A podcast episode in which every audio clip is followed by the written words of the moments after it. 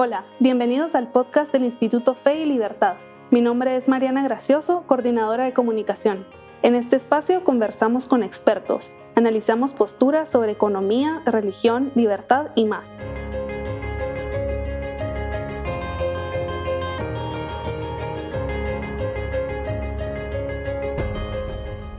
Bienvenidos a un nuevo episodio del podcast Fe y Libertad.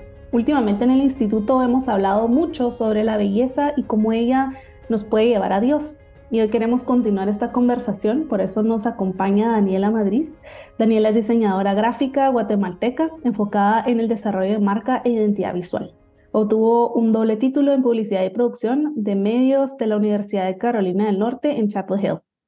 Antes de dejar los Estados Unidos, Daniela tuvo la oportunidad de trabajar en dirección de arte para BBH eh, Nueva York, Crispin Porter Los Ángeles y Leo Burnett Chicago, y en cuentas como Nintendo, Sherwin Williams y Kraft. Al regresar dejó la dirección de arte para enfocarse en diseño de marca en el 2014.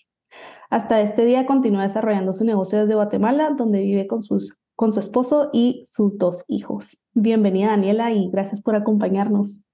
Muchas gracias Mariana por la invitación, es un honor.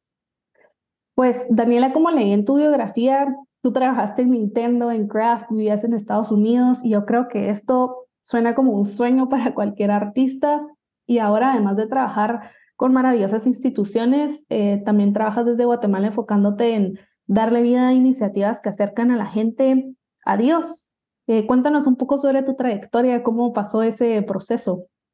Sí, gracias. Em, lo lindo de, de, mi carrera y trayectoria es que fue muy marcada por la guía de Dios. Yo pues trabajé muy duro en la universidad por obtener mis ofertas de trabajo en estas agencias seculares del mundo, en cuentas grandes. Lo logré, tuve mis logros, fue emocionante y eventualmente por temas de visa, eh, se, pues esa puerta se cerró por completo y tuve que improvisar mis planes y fue por puerta que Dios me pudo haber cerrado en mi vida, aunque en su momento no lo viera de esa forma. Eh, y ahí es cuando pues salí de Estados Unidos, pasé un año en París y ya vine a Guatemala y caí en, esta, en este mundo de, del diseño puro más que de publicidad en agencia. Em, por providencia de Dios, empecé a recibir clientes y ayudarlos a desarrollar sus marcas. Empecé a, a, educarme yo solita sobre todo este, todo este mundo. Y la verdad, las referencias individuales se han encargado de, nunca dejarme sin trabajo, gracias a Dios. Em, y particularmente, pues Dios me guió a través de estas referencias poco a poco a adentrarme más y más en el nicho de, de iglesia, de, de, organizaciones cristianas y católicas en Estados Unidos particularmente, que conforman por eh, actualmente pues realmente la mayoría de mi trabajo y de mi enfoque. No quiere decir que no atienda clientes seculares, pero sí que en este ámbito me quiere Dios actualmente y, y, de verdad que me, me llena mucho. ¿Y tú alguna vez lo habías pensado o considerado o simplemente fue algo que Dios te fue poniendo en el camino? Absolutamente no. Por más que yo fuera, pues fui católica toda mi vida y practicante y amante de mi iglesia, nunca creí que esas dos pudieran estar, y yo pudiera estar en la intersección de los dos y sosteniendo un hogar, ¿verdad? Junto con mi esposo. Y no solo eso, sino que de esa intersección salió mi mejor, eh, mi mejor amiga y mi esposo y tantos frutos tan lindos. De verdad que fue muy bueno que yo dejara de estar a cargo para que Dios me, me colocara donde Él quería, mejor que lo que pude haber soñado. ¿Nos podrías contar un poquito de cómo conociste a tu esposo y cuál es la relación que tiene con el diseño? Sí, por supuesto. Pues yo estando justamente en este momento de mucha incertidumbre, cuando no tuve la visa y estaba en Guatemala un poco en contra de mi voluntad, creo que muchos, los que han pasado por eso saben exactamente a lo que me refiero porque no soy la única por mucho. Em, pues por providencia encontré a este católico creativo, Diego Díaz, eh, de guatemalteco, que me, me metió a esta comunidad en Facebook de católicos creativos americana, uh, Catholic Creatives. Y pues a raíz de eso eh, me involucré y descubrí un, un pequeño hogar, eh, gente creativa, pero también católica que buscaba servir de esa forma en esa intersección. Y pues ellos, ellos organizaron una conferencia en persona en Dallas, después de un año de yo estar ahí muy activa en el grupo. Y pues decidí ir em, tomar el riesgo y ver qué, qué, qué, qué, se daba. Y pues ahí estaba mi esposo, ahí estaba, ahí, ahí conocí también a mi mejor amiga en persona y, y pues no, o sea, tuvo muchísimos frutos y de, y de esa conferencia, de esa comunidad han continuado a surgir muchísimos frutos muy lindos para mí y para otros. Qué lindo escuchar también, a veces uno tiene una, un plan muy, muy claro y al final los planes de Dios son totalmente distintos para uno, pero qué lindo escuchar también que tuviste esa, esa fe en Dios, de decir, yo no sé qué es lo que tú estás haciendo con mi vida, pero vamos a confiar a ver a dónde nos lleva. Absolutamente, es en ese espacio de incertidumbre donde Dios tiene la oportunidad de escribir la historia él mismo en lugar de nosotros. Justamente, pues cuando platicamos por correo sobre tus áreas de interés, tú mencionaste el renacimiento artístico de la iglesia y este tema me llamó mucho la atención. ¿Qué, ¿A qué te refieres con eso? ¿Qué, qué significa? Sí, totalmente. E, y siento que he tenido el honor de ser parte de ese renacimiento. Eh, que tal vez todavía no ha llegado a mucha, a una vasta porción de la iglesia, pero está sucediendo y da muchísima esperanza. Y bueno, lo que voy a decir mucho sale de, de esta charla que oí en esa conferencia de Matthew Meeks de The New Renaissance y me abrió tanto los ojos. Entonces yo solo le repito, no soy yo la, el, el genio detrás. Pero bueno, el renacimiento es realmente esta idea de renovación. Y la iglesia ha tenido momentos de renovación a través de su historia, desde el Antiguo Testamento hasta hoy en día. Em, y lo que él decía es que suelen darse justamente en momentos de particular decadencia, de particular oscuridad en el mundo, em, combinado con un nuevo fervor en un corazón más chiquito, pero muy activo de los fieles, em, y también con el apoyo eh, de, de, algún tipo de patrón, ya sea de, de, alguna persona que, puede, que le da permiso o le da la habilidad a ese, a ese pequeño sector muy activo y muy fervoroso de realmente eh, prender fuego a, a, sus ideas. Entonces pasó con, él, él menciona que sucedió con el templo, la construcción del templo de Salomón, que reunieron al pueblo, reunieron a todos los sectores de, del área junto con la, bendición del rey para, construir este templo y que, realmente unió y reordenó a las naciones hacia su creador. Entonces ese es otro, ese es un fruto del renacimiento. Está un mundo desorganizado, desordenado, que ha olvidado de dónde viene. Esta, esta renovación viene a reordenar, a volver a ponernos en orden eh, en relación con nuestro creador. Entonces, pues hoy en día realmente se está dando algo así. Eh, son sus inicios, pero yo, yo sí tengo mucha fe de que esto va a cambiar, eh, que, grandes cosas está haciendo Dios a través de nosotros. El mundo, pues sabemos lo, de, lo decayente que está, pero también veo y he tenido la enorme bendición de ver esos pequeños lugares y momentos de gran fervor que están solo listos para que la iglesia y, y alguien venga a darles permiso de, de reproducirse uh -huh. y de crear y de realmente prender el mundo eh, en fuego, no, eso Ajá. creo que no se dice, ¿verdad? Encenderlo. Prende, prenderle fuego al mundo. Eso, prenderle fuego al mundo. Sí. Y podrías contarnos un par de, no sé, manifestaciones o ejemplos de este renacimiento artístico. ¿Cómo lo has visto tú como diseñadora y artista? Sí, claro. Yo, bueno, empezando, digamos, por los papas, eh, el Papa Juan Pablo II y su carta a los artistas, el Papa uh -huh. Benedicto, que ha, ha, hablado tanto de la belleza, y eh, el hecho de que desde arriba, desde, el, desde la cúspide, nos estén hablando los artistas y llamándonos a, a, la acción, eso ya por sí indica mucho ese permiso que estamos buscando. No ha llegado siempre uh -huh. las, al, al, al, público general, pero ahí está. Eh, uh -huh. Por otro lado, la, todo este continente digital creo que es el lugar específico a donde Dios nos está llamando a evangelizar. Eh, el Papa Benedicto lo mencionó y es tan cierto. Hay, y, y entonces solo ver cuentas en Instagram o grupos en Facebook y movimientos digitales y nuevas marcas católicas o cristianas que están aprovechando los limones que Dios nos está dando para hacer una limonada, em, da también mucha esperanza y creo que es eh, muestra que realmente los laicos, no solo el clero, es, tenemos sed de, de atender ese llamado y de, y de realmente multiplicar los talentos que Dios nos ha dado para su gloria.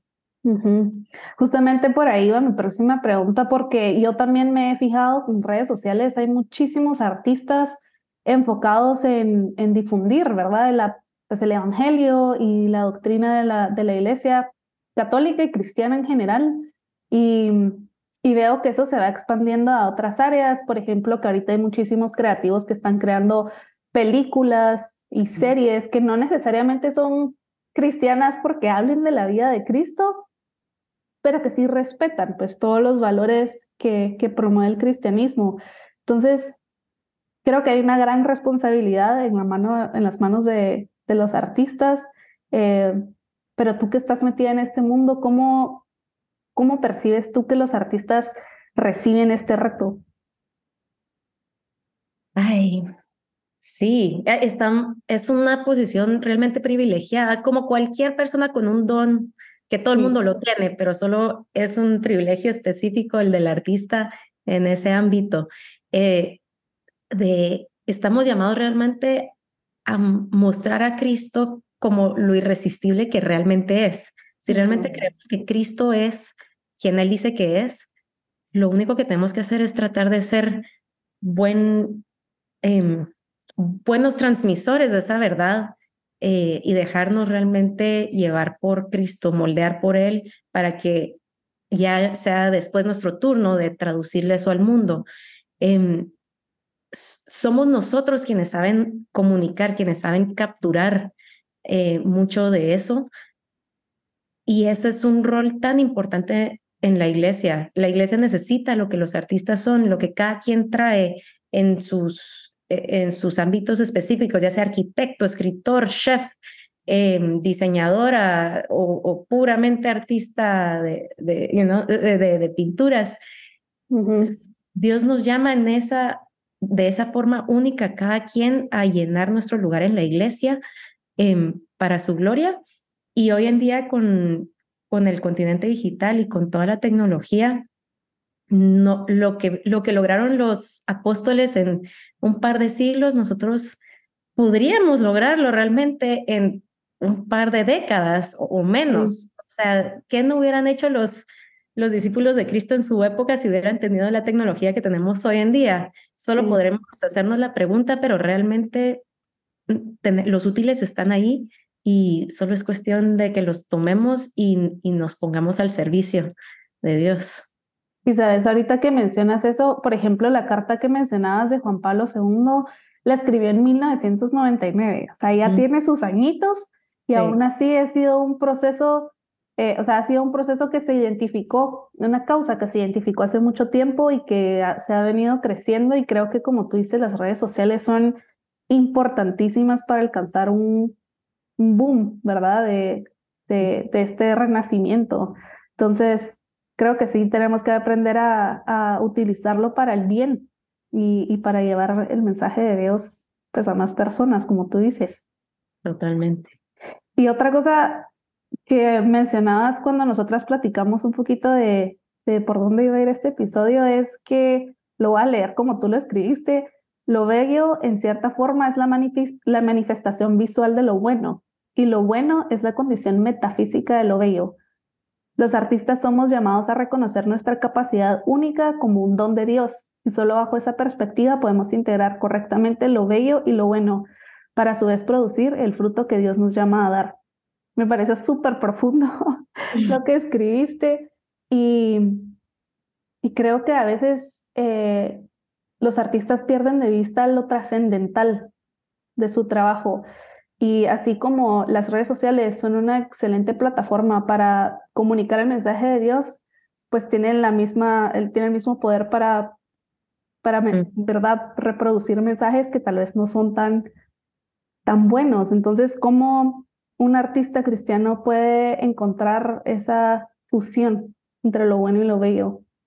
Sí, em, no, no se puede tener uno sin el otro, creo yo. Más bien yo creo que es una tragedia que dentro de nuestras iglesias hayamos perdido de vista lo importante y lo crucial y lo esencial de lo bello.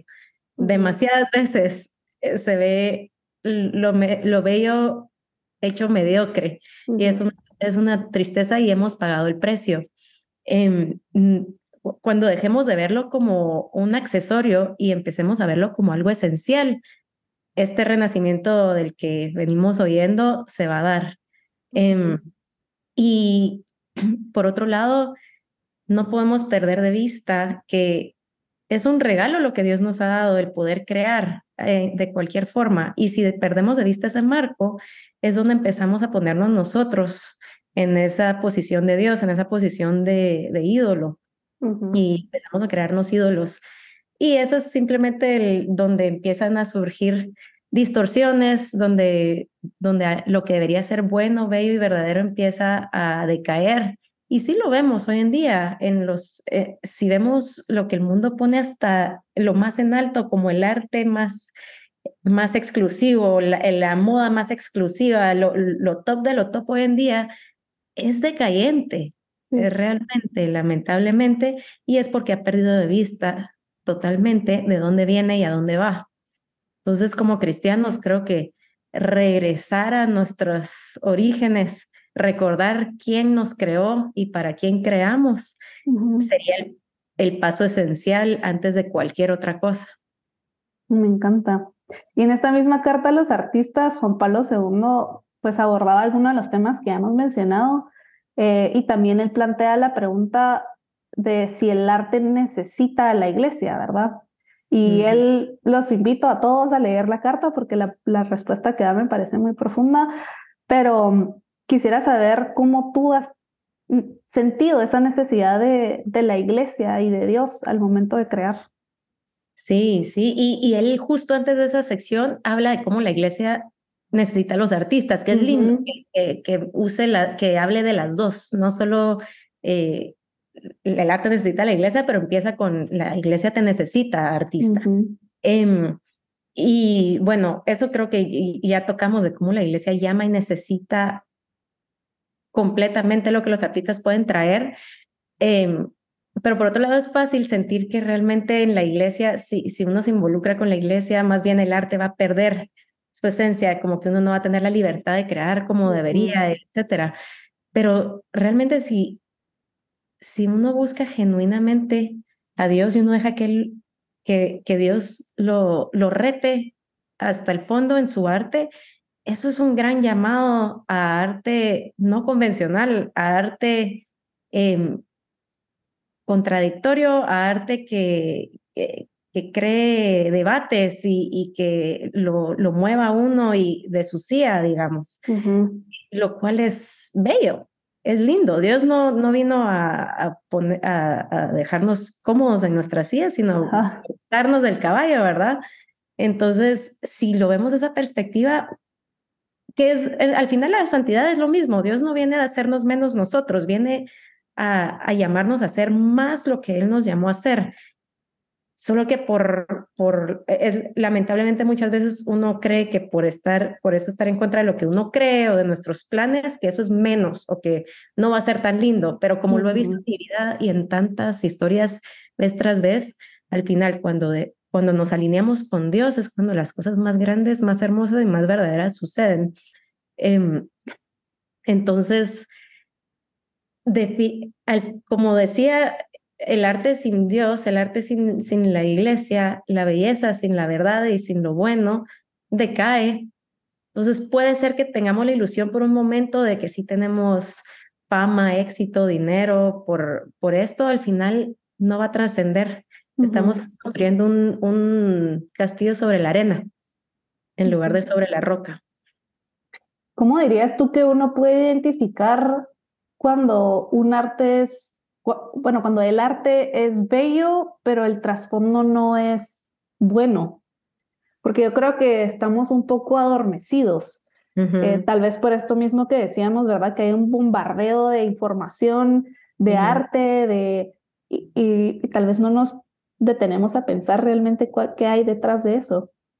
Sí, y, y de hecho eso es parte del peligro del arte, o sea, el arte y, y la, la belleza que no está al servicio de Dios puede ser muy peligrosa porque te enamora, te jala, pero puede que no te esté jalando en la dirección correcta. Em, entonces, de ahí viene la gran responsabilidad de los artistas cristianos, ¿verdad? Eh, no es siempre fácil identificar eso porque justamente la belleza sin ese trasfondo de verdad y de, y de bondad puede, puede hacernos creer mentiras al final. Entonces, eh, uno tiene que hoy en día realmente tener la guardia, eh, la guardia alta. en alto, sí en alto, ajá, ¿verdad? Em, para estar bien formado. Uno tiene que trabajar en sí mismo para entender bien, bien eh, nuestra propia teología, nuestra propia, mm, la verdad que, que nuestra fe nos da para poder leer entre líneas todo lo que nos presenta Netflix, lo que nos presenta redes sociales, lo que nos presenta un influencer, porque incluso dentro de la iglesia puede haber confusión y puede haber gente que nos está llevando a, a, cosas que no son verdaderas, eh, porque son así de bellas, ¿verdad? Sí, sí, totalmente. Eso que mencionabas, tanto el artista como nosotros como consumidores, digamos, tenemos esa gran responsabilidad de formarnos y de saber identificar eh, cuando un mensaje no está alineado, ¿verdad? Con, con nuestros principios. Y ahí sí que los artistas sí tienen doble responsabilidad porque también tienen que asegurarse de que lo que estén diciendo o eh, transmitiendo esté alineado con, con sus creencias. Sí, totalmente. Y si puedo agregar ahí, em, eso no quiere decir que uno tiene que hacer arte que es explícitamente cristiana o que solo va a pintar vírgenes o lo que sea, que eso es precioso, lindo y muy necesario, pero uno puede encontrar justamente su expresión artística en lo que hace el día a día con, de forma que tenga dignidad y belleza en, todo, eh, en, todos los pequeños, en todos los pequeños esfuerzos que uno hace. Un trabajo bien hecho es hermoso y es creativo solo por el hecho de que refleja al creador. Entonces, no perder eso de vista tampoco.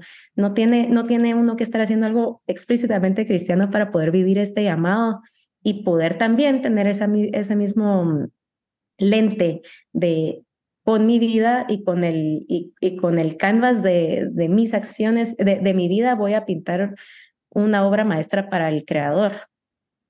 Me encanta eso, de verdad, porque creo que tenemos también siempre en mente esa idea, ¿verdad? De de que uno tiene que ser súper explícito y la verdad es que nuestro cristianismo debería presentarse en, en todo momento, no, no solo, ¿verdad?, de una forma tan directa. Totalmente. Pues yo creo que tu trabajo tú lo ves también como una vocación. No creo que lo veas simplemente como algo que te esté dando de comer, por, así decirlo, sino hay una misión detrás de todo lo que tú haces. Y sabes que como diseñadora, eh, te puedes poner al servicio de los demás. ¿Qué le dirías a las personas que aún no encuentran ese propósito en su vida o en su trabajo? Sí, sí. Em, tengo la dicha de que para mí fue muy claro desde chiquita, me gustaba dibujar y lo hacía bien. Entonces, eh, digamos, mi hermano no tuvo eso. A veces cuando somos artistas se manifiesta muy claramente, entonces obviamente vas a seguir un paso artístico, pero hay muchísima gente que no, no sucede así. Em, y está bien. Creo que primero que nada y en términos generales es tener en mente que nuestra vocación número uno y nuestro llamado número uno por encima de cualquier carrera y ámbito profesional es el de llegar al cielo, el de ser santos.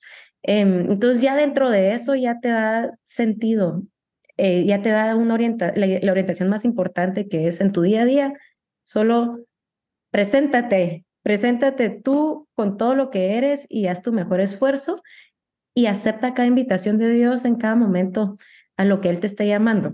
Y Él va a ir escribiendo la historia poco a poco y muchas veces no te das cuenta que tal vez te está contestando la pregunta de, em, de quién eres, de para qué, eh, qué deberías hacer y cuando veas para atrás te darás cuenta que ahí estaba, que realmente sí te guió a donde tenías que estar. Eso es en términos muy generales y en términos más, más concretos y específicos. Em, creo que también hay que, eh, como, como lo que caracterizó, caracterizó mucho a Juan Pablo II, la frase, de hecho creo que es la más eh, la más común dentro de la Biblia, si no estoy mal, no tengan miedo. Dejen de tener miedo. O sea, no, eh, está bien romper convenciones, está bien no hacer las cosas de la forma que el mundo dice, está bien no, no necesariamente para cierta edad o esperarse a cierta edad para saber las respuestas. A veces las cosas se dan mucho más tarde, como vemos en la vida de tantos santos. Hubo, tuvieron, muchos tuvieron que explorar muchas facetas de la vida, tanto morales como, como prácticas, antes de verdad encontrar su lugar. Y creo que así es, no, no tenemos, no, ni siquiera hay que ir a la universidad necesariamente, uno puede probar eh, vía trabajos, vía hobbies, o incluso mientras uno hace la universidad, eh, en el tiempo libre, o sea, hay mil formas de poder hacer esta exploración. Em, siempre y cuando antes hayamos puesto a Dios, siempre y cuando hayamos discernido que Dios nos está moviendo a explorar un, un, una vía, que no tengamos miedo de hacerlo, que no importa lo que diga el mundo, lo que importa es lo que dice Dios. Y la sorpresa será linda, seguro. Me gusta mucho esto que mencionas cuando, a veces cuando uno está pensando, ¿verdad? ¿Qué me tengo que dedicar? ¿Quién soy? Uno ve mucho hacia el futuro. Uno se, se plantea en situaciones a futuro y eso que mencionaste, que uno se detenga y mire hacia atrás, las situaciones en las que uno lo ha puesto Dios eh, también son una pista, son una muy buena forma de ver eh, de qué, qué, formas nos ha hecho aprender, ¿verdad? Y para ver cómo lo podemos emplear en el futuro. Así que me encantó eso. Pues para cerrar este episodio, quisiera hablar de la capacidad de asombro de la que habla Juan Pablo II en esta carta. Eh, como artista, ¿Qué haces tú para no perder esa capacidad de asombro tan necesaria para crear y para inspirar a los demás? Sí, em, es fácil perderla, lamentablemente, y me ha pasado y, paso por épocas, ¿verdad? Y creo que cuando más me asombro, eh, eh, los momentos en que más, más asombro he, tenido en mi vida ha sido cuando es, eh, me he puesto en una posición de más humildad. Em, humildad simplemente uno no puede asombrarse si uno cree que ya, ya somos lo máximo. Cuando uno se da cuenta de nuestros fallos y de cuánto nos falta por crecer, es que uno puede ver alrededor, por fin abrir, los ojos y ser receptivo al mundo, a lo que Dios nos está diciendo a través de su bella creación. Entonces creo que sí, humildad y receptividad a lo que, a, lo que Dios quiere en nuestras vidas y lo que nos está diciendo. Em, y esa falta de miedo. También creo que ser humilde conlleva perder ese miedo, estar simplemente dispuestos a, a oír, a escuchar lo que, eh, lo que otros y Dios nos quiere decir. Muchísimas gracias, Daniela. ¿Quisieras agregar algo antes de terminar? Em, lo único, las dos cosas que agregaría es que estoy ah, disponible como guatemalteca católica creativa a quien, quien le haya resonado esto me, y quiere, quiera platicar más. Estoy abierta a cualquier pregunta, más discusiones. Me encantaría fomentar esto más en la iglesia local. Em, y pues estoy en redes, eh, arroba daniela.madrid.design, eh, Instagram o, o, o estoy pueden buscarme y encontrarme yo feliz de la vida de hablar y por otro lado, em, una invitación eh, de esto de Catholic Creatives que yo menciono, pues empezamos el grupo en versión español en Facebook. Yo con ese ánimo y esa emoción de encontrar a otros públicos creativos en Guatemala y en Latinoamérica. No es lo más activo del mundo porque yo estoy a cargo y, es, y, es, y ahora con niños estoy muy ocupada, pero me encantaría ir por lo menos ahí congregando a todas las personas que tienen esta misma, este mismo deseo de ver este renacimiento. Entonces es un, es un grupo en Facebook. En, si, si me contactan, yo con mucho gusto los agrego y, y quien quita que tal vez un día se pueda traducir en una reunión en persona para ir profundizando en estas conversaciones como la que tuvimos hoy. Buenísimo, me encanta. ¿Y este grupo de creativos es para creativos visuales o es en general? es para todo tipo de creativos. Lo importante es que tengan esa sed de seguir a Cristo por encima de todo y que tengan esa sed de perfeccionar su arte a, a niveles muy altos en su nombre. Excelente, muchísimas gracias Daniela. Eh, esta es tu casa, esperamos recibirte pronto. Ojalá que muchísima gente se anime a, a conectarse al grupo de Facebook y que crezca más esta comunidad aquí en América Latina y en Guatemala también. Muchas gracias, Mariana. un gusto. Y muchísimas gracias a todos los que nos escucharon en este episodio. Pueden conocer más sobre lo que platicamos en este episodio en nuestra página web www.feylibertad.org y en nuestras redes sociales. Nos vemos a la próxima.